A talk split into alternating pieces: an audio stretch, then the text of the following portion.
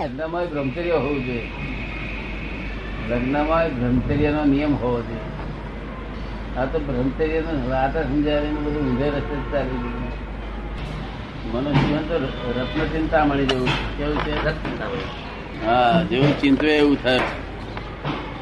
ભગવાન પણ થઈ શકે, મનુષ્ય પરમાત્મા થઈ શકે છે એવું શ્રીમદ શાસ્ત્રે લખ્યું.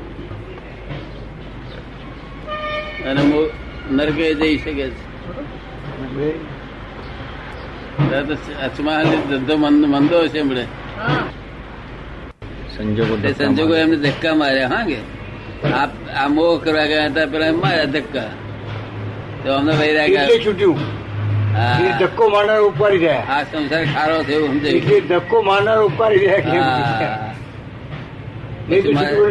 મારા દાદાશ્રી આવ્યો, કોઈ મારું નહીં એવું મને લાગ્યું. કે શું કે છે દાદાજી કઈ નહીં. હા, એટલે બસ રાગે એવું સરસ પડી ગયું છે.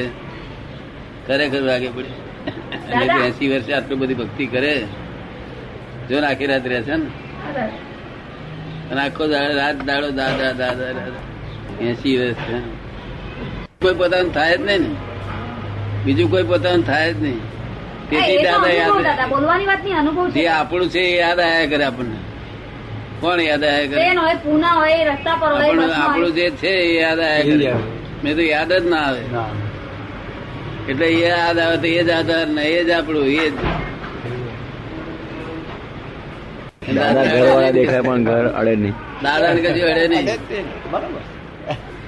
અડે નહીં. બગડ્યું છે માપે બગડે નહીં. માપેલું બગડે નહીં. માપેલું બગડે નહીં. દાદા અડે નહીં. માપેલું બગડે નહીં. બરાબર. બીજું કશું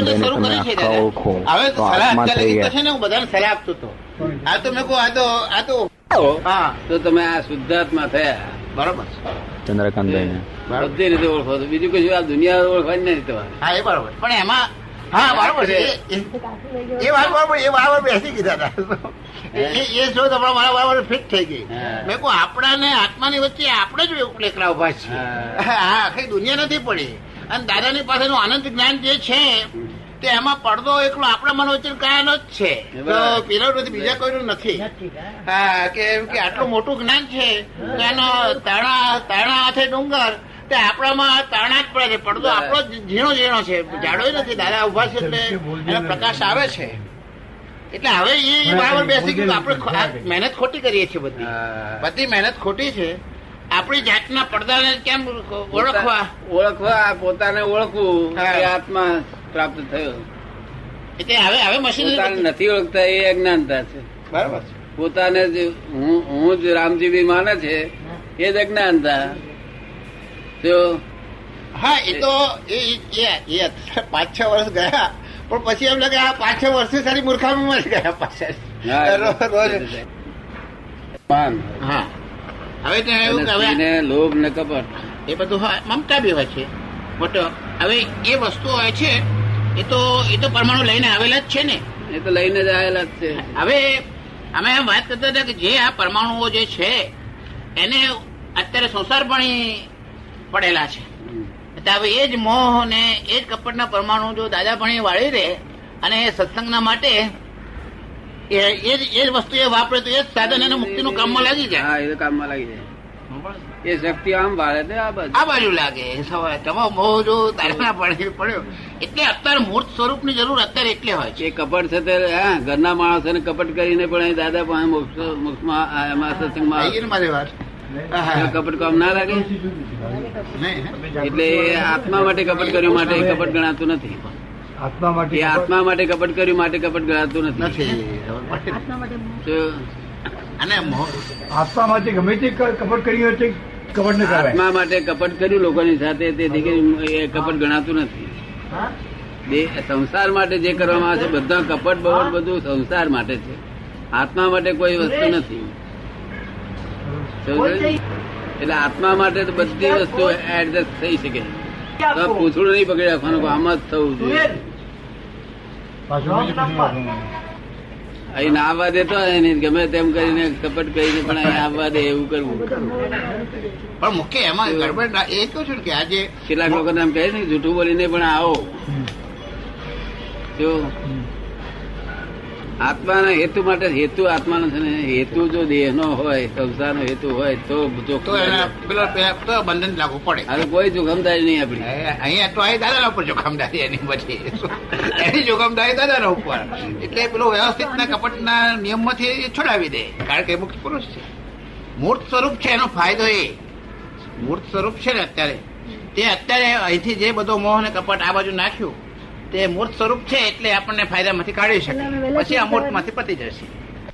ઓછી હોય છે પણ મોહ ને કપટ પૂરું હોય છે, ત્યારે જો મોહ સંપૂર્ણપણે દાદાના ઉપર નાખે તો એમને બીજા કોમ્પ્લિકેશન પુરુષોના જેટલા નથી હોતા, એટલે એ વહેલી નીકળી જઈ શકે ને. બીજા કોમ્પ્લિકેશન વહેલા પુરુષો જેટલા નથી, હા, એટલે એ વહેલી નીકળી જઈ શકે ને.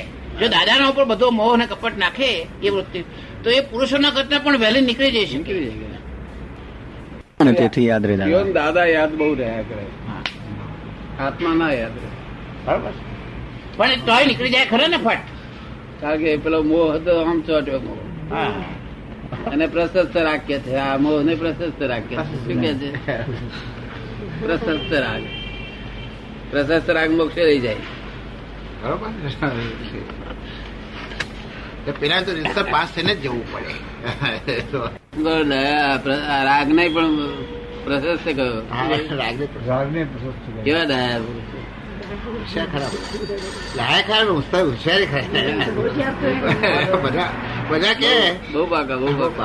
મને તો મને તો તમારે આખી દુનિયાની ઓટીઓ ઉગાડીને પોતે વોકમાં જતા રહ્યા.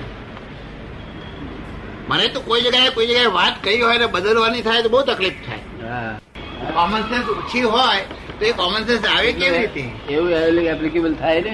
હા, કોમન સેન્સ આ જ્ઞાન જેમ જેમ આવે ને, હા, જેમ ચંદ્રકાંત તમે ઓળખતા જાઓ તેમ કોમન સેન્સ વધતી જાય. આ એવું પાણી જોડે અહીંયા જોઈએ તો, એટલે એને જેને ખૂટ્યું એને એ વાપરે, ના ખૂટી જેની પાસે હોય, સ્ત્રીઓનો કોમન સેન્સ બહુ હોય, એ બાકી કાઢી નાખે બરાબર ને. પણ જેને બીમારી હોય છે, એટલે મારે આ વસ્તીને જ્યાં ગોઠવવી છે કે ભાઈ ચોપડી વાંચી એટલે ભાઈ આપણે આટલી બીમારી આગળ લખેલી હોય, આટલી બીમારીઓની યાદી પણ મારે ડૂબકી મારે. હા, અંદર મજા છે, પણ આ તું કઉ છું તે લેવલ ઉપર મજા નથી, વધારે ડૂબકી માર તો એટલું આપણે કહેવાય. ત્યારે જો આમ આમ આપણે પોઝિટિવ સેન્સમાં કહીશું ને તો એ નેગેટિવ લાવશે, નેગેટિવ સેન્સમાં કહીશું પોઝિટિવ લાવશે. બરોબર છે, મનુષ્યનો સ્વભાવ છે. હા, બરોબર છે. અજ્ઞાનતાની નિશાની, અજ્ઞાનતાની નિશાની શું? હું તું કરવું એ જ કામ. હવે આવું આ બધું મૂકી રાખવું પડે ને કે આ પેલો માણસ કેમ કરશે, એટલે આ બધા જ્ઞાન ને એક પોઈન્ટ બે પોઈન્ટ કહીએ. તમે બે ચાર પેડવાનું કર્યું એનો પણ બહુ ખુશ છું કે આ બ્રહ્મચર્ય એટલે શું? મેં પેલો બાવા કહે પડીશ નહીં, પડવાની વાત ના કરી, એટલે પેલાનું મન અવરોધ ચાલે, અવરોધ ચાલે. આપડે એમ કે દાદા અમારે ચાર વખત પહેરવાની છૂટ આપે છે. હા, પેલો કઈ હિન્દુ કોડ બિલ છે કે એક ઓફિસિયલી રાખે, ત્રણ ઘર બ્લોક રાખીને ત્રણ જુદી રાખ, પણ ત્રણ પાળવજે. એટલે પેલો ગભરાય ઉભો રહે, હવે ત્રણ બ્લોક રાખવા મુંબઈમાં, ત્રણ બ્લોક મુંબઈમાં રાખવા એટલે રૂપિયા જોઈએ ત્રણ લાખ, અને ત્રણ ઘર ચલાવવા એટલે રૂપિયા જોઈએ છ હજાર. એટલે એટલે કે હવે આ હવે ત્રણ પડવા જેવી નહીં, હવે એક પડી. હું જાણું મનુષ્યનું મન કેવું હોય છે, હું જાણું છું. હા, બસ એટલે એવી ચાલી. મને પોતાને ના કહેતા હદ ઓળખવા તૈયાર થતો ને. હા, મને ઉઘાણપુરમાં કોઈ ના કહેતું ને, ના કે એટલે હદ ઓળખવા તૈયાર થઈ. મને તો કાયા રહેવું દાદા, મને તો કોઈ મારા પર કોઈ કંટ્રોલ મૂકે તરત તોડી નાખું, તરત તોડી જ નાખું. સાચો હોય હું જાણું કે સાચી વાત છે તો બીજા જ દાડે તોડી જ નાખું. જઈને ડિસ્ટ્રોય ડિસ્ટ્રોય આ બધું તું મને કહેતો હતો, પણ મનુષ્યનો સ્વભાવ છે. બરોબર છે. આ તમે આ કહ્યું ને કે આ અજ્ઞાનની નિશાની, કેવું ફિટ થયું. પછી હવે ખબર પડે કે દાદા એ કહ્યું અજ્ઞાનની નિશાની, એટલે હવે ચૂપ રહો. આપણે જ્ઞાની છે ને, આ આપણે નકામા આમાં જઈશું, પણ એવું જ થાય દાદા. એ મનુષ્યનો દોષ નથી, અજ્ઞાનતા બહુ વાંકી છે. હા, એ તમે કહ્યું ને, આજે આ વાક્ય કહ્યું ને કે અજ્ઞાનતા બહુ વાંકી છે, હવે એની જોડે ફિટિંગ આવ્યું. હા, નહીં તો એનો અહંકાર એટલો ચોટેલો હોય ને. પણ મને અજ્ઞાનતા બહુ વાંકી છે, મને ખબર છે ને. પછી પણ એ તમે એવું જયારે એક્ઝેક્ટ કરો ને, અત્યારે આપણે આવું જઈને કહીએ તો કોઈ ના માને, પણ તમે કહ્યું કે આ અજ્ઞાનતા વાંકી છે તો કઈ વાંધો નહીં, હું જ્ઞાની છું તો આ પેલું છોડી દેવાશે. પણ તમે મને કહો આમ ના કર, તમે મને કહો પગે લાગ તો ના પગે પગે ના લાગે, એવો એવો ધંધો કામનો જ નહીં ને. હા, એવું કામનો જ નહીં, અવરોધ ચાલે, અવરોધ ચાલે, ઠેઠ લાગે. અજ્ઞાનતા નો અજ્ઞાનતા અવળું કરે. હા પણ નહીં, આ દોષે તમે જો અજ્ઞાનતા પર મૂકી દીધો તો કઈ વાંધો નહીં, હવે આપણે હવે છૂટી જશે, હવે છૂટી જશે. તમે જો કહ્યું ને આજે અત્યારે ગુમાર્યું, તમે કહ્યું તારો વાંક નથી, તું તો બરાબર છે, તું તો જ્ઞાની છે, પણ અજ્ઞાનતા આવું કરાવે છે. હા એવું કરાવે છે, હા હવે નહીં કાઢીએ. પણ જો તમે મને કહો તો એક વખત મને અમારું શાદવાદ ગણાય છે ને, અમારું શાદવાદ તેથી કહેવાય છે ને. હા પણ એ છે ને એને ત્યાં વ્યવસ્થિત ગોઠવી અને તેથી છે તે માણસ ડાયા થાય છે. હા બરાબર છે, છોકરાઓ પણ ડાયા થાય છે, બ્રહ્મચર્ય લેવા તૈયાર થાય છે, નહીં તો કઈ બ્રહ્મચર્ય આ કાળમાં જ લેતો છે. હા બળતરા કાળમાં જો બે ચાર વાતે તો કરા એને ગોઠવી આપવું છે, ગોઠવી આપવું છે એવું જ્ઞાન કે જેને જે દિવસે બીમારી હોય તે દિવસે એટલે ક્લેશ, પુરુષને ક્લેશ તો આ પત્ની જોડે ક્લેશ ને પુરુષ પુરુષ જોડે ક્લેશ, એટલો એક પેરેગ્રાફ વાંચી લે એટલે તે દાડે દવા બંધ, બસ પછી વધારે નહીં. આખું જ્ઞાન કોને પતે દાદા, આખું જ્ઞાન કોણ વાંચે, કોને ફુરસત? અને બધું વાંચેલું હોય તો યાદ ક્યારે રે? પછી યાદ રે, યાદ રે નહીં, યાદ રે ક્યાંથી? આ ગૂંચવાડા જમાના યાદ રહેતું કોઈ ના રે ને, કઈ નરે ગૂંચવાડો જ છે, ગૂંચવાડો મને સ્લીપ થઈ જાય. તમારા જે ગુમ ધારણ કરી છે કે ઓન ધ મોમેન્ટ કોઈ વખત સ્લીપ થઈ જાય. આવે તો કોઈ આવે એટલે પહેલા નમસ્કાર જ પેલો આમાં મળ્યો કે દાદા ભગવાનને નમસ્કાર પહેલું જ કહી દેવાનું, એટલે પછી અડધું અડધું એડજસ્ટમેન્ટ ઓટોમેટિક થાય. અડધું એડજસ્ટમેન્ટ ઓટોમેટિક થાય. આમાં નોકરે સવામાં આવે એટલે મારે એને પહેલા નમસ્કાર કરવાના મનમાં, તો એટલે કામ સરસ થઈ જાય છે, નહીં તો ગોટાળો જ થાય. અને એ પછી ઉલટું સુલટું કરે ને ડફોળ માણસ હોય તો. જાગ્રત સમાધિ એ જ નિર્વિકલ્પ સમાધિ. જાગ્રત સમાધિ એ જ નિર્વિકલ્પ સમાધિ. એ દાદા સમાધિ જ કોઈ સમજ્યું નથી ના, સમાધિ અત્યાર સુધી ના આ કાળમાં આ આ આ છે ને અત્યાર સુધીમાં દાદા આ બધી કોઈ ચોપડીમાં કેમ નથી આપી? લોકો જાણતા જ નતા. આ બધું લૌકિક ચાલતું હતું. લૌકિક લૌકિક એટલે લોકમાં બહાર બેભાન થઈ જાય, બહાર બેઠો બેઠેલો માણસ હોય બેભાન થઈ જાય. રામકૃષ્ણ પરમહંસ એટલે લોક કચેલા બેમાન થઈ ગયા, આમ તૂટી ગયો તો ખબર નહીં પડતી, નિર્વિકલ્પ સમાજ થઈ ગઈ. જાગૃતિ કહેવાય તો. હા પણ એ દાદા આ નિંદ્રા કહેવાય. પણ જૈન શાસ્ત્રોમાં આવું કોઈ કઈ નથી લખ્યું. જૈન શાસ્ત્રે આવું નિંદ્રા કહી છે, આ અનંત સમાધિ કહી છે. એ સાહેબ એ વાક્ય કોઈ એ આ સમાધિ નો અર્થ દાદા તમારો જ પહેલો પ્રથમ અર્થ તમારો જ છે ના? પણ જાગૃતિ જાગૃત સંપૂર્ણ જાગૃતિ હોય તો સમાધિ કહેવાય ને. સમાધિ કહેવાય કેવી રીતે? નિંદ્રા કહેવાય. આ દાદાનો અર્થ અત્યારે કોઈ ચોપડી મને દેખાય. ટૂંકમાં કેવા બધું ઓરિજિનલ છે ને, એટલે આવું ક્યાંય આવ્યું નથી એમ ના. મૌલિક છે ને, મૌલિક ઓરિજિનલ છે ને એટલે ક્યાંય આવે નહીં. એટલે લોકોને તરત દાદા આપડે આમાં આ લોકો આપડા કોઈ ધર્મના કપડા પહેરાયા વગર એને એને અપીલ થાય એવું લખવું જોઈએ. ધર્મનું નામ જ છેલ્લું મૌલિક છે. મૌલિક એટલે તરત ફિટ થઈ જાય, તરત ફિટ થઈ જાય બધાને. કે સારું જાગ્રત રહેવાનું સારું ભાઈ, બરોબર છે. તો અને આમાં તકલીફ શું દાદા? જ્યાં શાસ્ત્રો થઈ જાય આ તો કે છે નાક દબાવો, આ કેવા હું કરો, એટલે મારે તો અહીં કપડા તૂટી જાય છે. તમારી સહેરા રહે છે ભાઈ, ખાતા પીતા બેતા લડે લડતો. હા લડે લડતો. હવે હવે અમારે ખબર છે, હવે નોકર હું ગધેડો કહું તે મને ખબર પડે ગધેડો કયો, પાછો આપણે ગધેડા થયા. અમે અમે લોકો લડીએ છીએ તે અમે સમાધિ હોય છે. લડે લડતા પણ સમાધિ ના એટલે તારે મજા આવે છે. તમે તમે એક એમ કે ઠપડાટ મારો ને તો માર ખાવાની બી મજા આવે છે. પછી હળગી પૂરું જવાય, બે મહિના લગી હળી જવાય, પણ તો એની મજા આવે છે એમ કે. પછી જગત રિલેટિવ સત્ય છે ને, બ્રહ્મ રિયલ સત્ય છે. અશુભ માંથી શુભમાં આવવું તે લૌકિક ધર્મ, રિલેટિવ ધર્મ, અને શુદ્ધમાં આવવું તે અલૌકિક ધર્મ, રિયલ ધર્મ. અલૌકિક ધર્મ નિષ્પક્ષપાતથી હોય, પક્ષપાતથી ક્યારેય મોક્ષ ન થાય.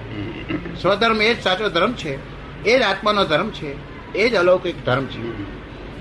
અંતર શાંતિ તૃપ્તિ આપે ને બાહ્ય શાંતિથી લોભ વધ્યા કરે. જ્યાં સ્વાર્થ બુદ્ધિ છે બાહ્ય શાંતિથી લોભ લોભ વધે વધ્યા કરે.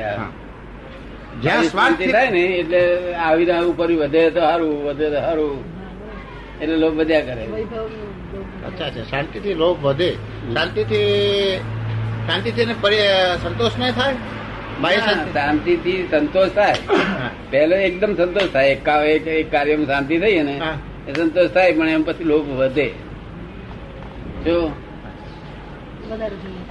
બરાબર છે.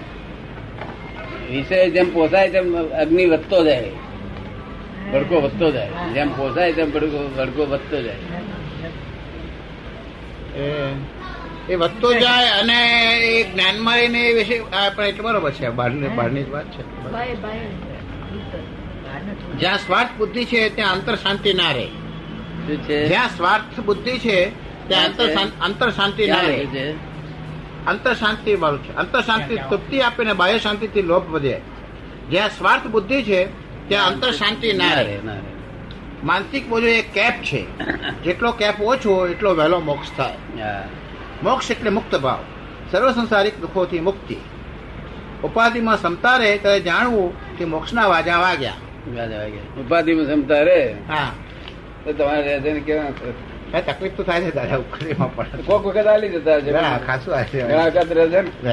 રહેશે ખરું. હે રહેશે ખરું. હું જોઉં છું પણ રહેશે. એ હવે અમને એ દેખાતું નથી. એ ચશ્મા જોઈએ, એ તમારા ચશ્મા જોઈએ પાસે. એ ચશ્મા જ નહીં તમારા અવાજ પાસે. સાચો ધર્મ તે સાચો ધર્મ તો એનું નામ કહેવાય કે સર્વ દુઃખોથી દુઃખોથી મુક્ત કરે. હા, દુઃખોથી મુક્ત કરતો નથી લોકો ધર્મ પાળે છે. તમારો દુઃખોથી મુક્ત કરતા એ જોઈએ. ખરી વાત એ છે, આ જે તમે આપ્યું ને એટલે જે દુઃખ આપ્યું અને પછી જોડે આવે ને એટલે દુઃખોથી મુક્ત થતો નથી. તું ધર્મ ધર્મ કર્યા કરે, ખોટો જ ધર્મ. તો એને ખબર પડી જાય કે આ વાત કરી, આ ધર્મ ખોટો છે. હા, એને જો કહેવાય કે આપણે એમ ના કે સીધું એમ ના કે તારો ધર્મ ખોટો. હા, પણ જે ધર્મ પાડે જ પાડ. તો પણ એ મુક્તિ કરતી ના રહ્યો તો એ ધર્મ છોડી દે, એ ભગવાનને નકામો. બરોબર. ક્લેશ એટલે ભયંકર સંસાર રોગ. જેનાથી ક્લેશ ઉત્પન્ન ના થાય એને ધર્મ કહેવાય. દાદા અમારે અમારા ક્લેશની સાઈઝ બહુ મોટી હોય છે. ક્લેશ એટલે ભયંકર સંસાર રોગ. એટલે અમારે છે ને, અમારો ક્લેશ થાય છે ત્યારે જબરજસ્ત થાય છે. તો ક્લેશ થાય એટલે મોટો જબરજસ્ત આમ કોલેજન થાય એવો ક્લેશ થાય છે. એ તો ક્લેશ આ બધે જતા ક્લેશ જે ભરેલો માલ છે ને, જેની ટાંકીઓ ભરી હતી તમે, એ ટાંકીઓ નીકળતો માલ છે. હા, એટલે વાંધો નથી ને. ભરેલી ભરેલી માલ નીકળે, નવી ભરાતી નથી. આ મારું શું કહેવાય છે. બરાબર. પણ અમને ભરેલું નીકળવું જ જોઈએ. ના નીકળે હું આવું ને તમારે તો ક્લેશ ચાલતો હોય તો હું આનંદ થાય મને કે સારું થયું, નીકળવા મળી જપાડ. બ્રાહ્મણ છો, ભડકાટ રાખવાની જરૂર નહીં મારે. કારણ કે હું જાણું નીકળે છું. ભરેલો માલ નીકળી જાય, ખાલી થઈ જાય તો જ માણસ એના વાંધો નહીં. પણ સવાલ એક જ છે દાદા કે આપણે લીધે બીજાના એ ક્લેશથી બીજાને બીજાને ત્રાસ થઈ જાય એનો જ વાંધો છે. આપણને તો વાંધો નથી. આપણે મારા કર્યા પછી તમારું નામ લીધું એટલે બધું સાફ.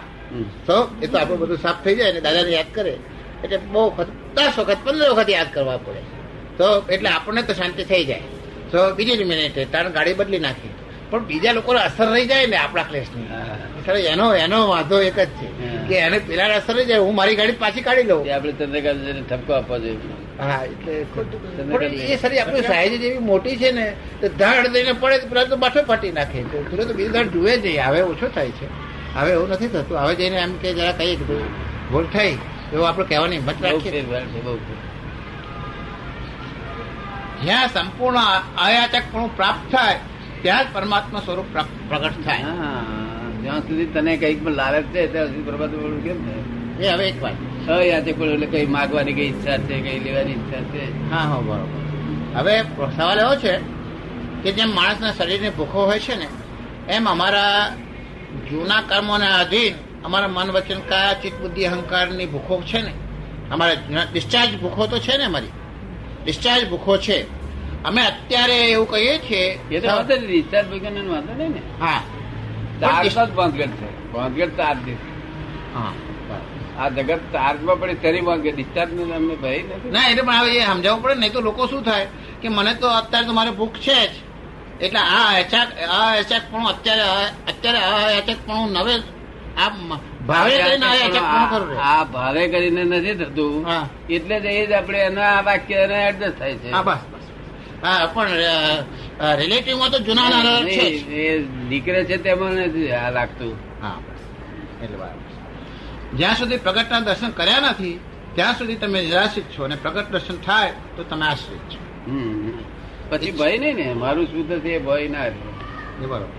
નહીં તો ત્યાં સુધી મારું શું થશે, કઈ કઈ થાય, કોઈ કાગરા શું થશે, મુશ્કેલી આવી શું થશે એવો વિચાર આવે માણસ સાધુ હોય ને એમને છે. કોઈ બારોટી હોમો મળ્યો હોય તો મનમાં વિચાર એકદમ આવે કે આપણે શું લેવાનું લેવાનું પડે, સારો ટોઠ્યો ભાગી નાખે મારું શું થશે કે એટલે મારું શું થશે એ નિરાશે. એટલે મનુષ્ય માત્ર મારું શું થશે એમને કઈ મુશ્કેલી આવે મારું શું થશે એ પહેલો વિચાર આવે. એ બરોબર છે, સિક્યોરિટી ની સેન્સ બધાને ખોટી હોય છે, સેન્સ ઓફ સિક્યોરિટી નથી હોતી, એને લીધે માણસ આમ ડકબક ડકબક થાય મારું શું થશે. આ જાનવર બાર બીજા કોઈ જ નહીં, મનુષ્ય સિવાય બીજા કોઈ દેવલોક ને નહીં મારું શું થશે કોઈ જ ના હોય, બીજા બધા આશ્રિત છે, મનુષ્ય એકલા નિરાશ્રિત છે. પણ નરકમાં બધા માણસ ને શું થાય? નરકમાં ગયેલા માણસ એ આશ્રિત એ જાણે કે આ સજા પૂરી થવાની જ છે નહીં, આ સજા છે જ આપણને, પણ આશ્રિત એટલે મારું શું થશે પણ આ સજા પૂરી મારું શું થશે અમને માંગ કરી બધી બુદ્ધિ અને આ મારો બુદ્ધિ મારી હેરાન કરી નાખે છે. કારણ કર્મ કરવાનો અધિકાર છે ને મારું શું થશે હવે શું થશે એવો વિચાર આવે. પણ દાદા એવો જો શું થશે એવો વિચાર ના આવે તો પછી રિલેટિવ કામ જ ના કરે, પાણી રોડે ને તો શું થશે. પણ એના લીધે તકલીફ એવી થઈ ગઈ ને કે માણસો નસીબમાં થશે એમ થશે એવો માનનારો એક વર્ગ છે, એક વર્ગ એવો છે કે નસીબમાં છે થશે નહીં, નસીબમાં જે થશે એ તો તત્પૂર્તિ દાખલો લે છે. પણ પાછું ફરી ફરી પાછું છે તે એકદમ કઈ ઓછું નસીબ પૂરું થઈ ગયું, બીજે પાછો અનુભવમાં આવે ને તે પાછા મારું શું થશે બોલે જ છે. પણ એવું જો એને દાદા પણ આને લીધે આપણા દેશમાં પુરુષાર્થ ઓછો થઈ ગયો છે. હે પુરુષાર્થ ઓછો થઈ ગયો, પુરુષાર્થ ઓછો થઈ ગયો. હા તે આપણે તેથી જ આપણે કહ્યું ને કે કામ કરો જાઓ વ્યવસ્થિત છે, શું છે કામ કરી જાઓ અને ગજો કપાય ત્યારે વ્યવસ્થિત કેવું પછી વ્યવસ્થિત તો આપણું પછી વ્યવસ્થિત સ્લીપ થયા પછી કારણ કે વ્યવસ્થિત વિસર્જન કરે છે એ સર્જન નથી કરતું, તો માટે પછી કહેવાનું તમારે એ સર્જન કરતું નથી વિસર્જન કરે છે. ઈચ્છા મુજબ થાય તે પુણ્ય, ઈચ્છા વિરુદ્ધ થાય તે પાપ. બંધનમાંથી મુક્તિ કરાવે તેનું નામ ધર્મ.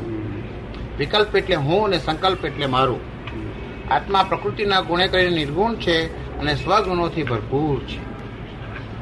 છે ને આ આ જે સ્વગુણો છે ને બધા બધા જે સ્વગુણો છે ને તે એ અમને બરાબર ફિટમાં રહેતા નથી. હવે ક્લેશ થાય કે સ્વગુણે કરીને હું પ્રેમ વાળો છું તો તે અમે પ્રેમ બધો બહારના બહારના બહારની ઇન્દ્રિયોથી માપેલો પ્રેમ છે. જેમ કે આ જે સ્વગુણ હોય તે અમારો બરાબર અમારા અમે સ્વગુણમાં બરાબર રહી નથી શકતા, એનું એનું ભાન પૂરતું નથી રહેતું. જેમ કે માણસને એમ એ પ્રેમની લાગણીની જરૂર હોય તો એ બધો પ્રેમ મન વચન કાય ચિત્ત બુદ્ધિ અહંકારમાંથી જ નીકળતો દેખાય છે બધાને.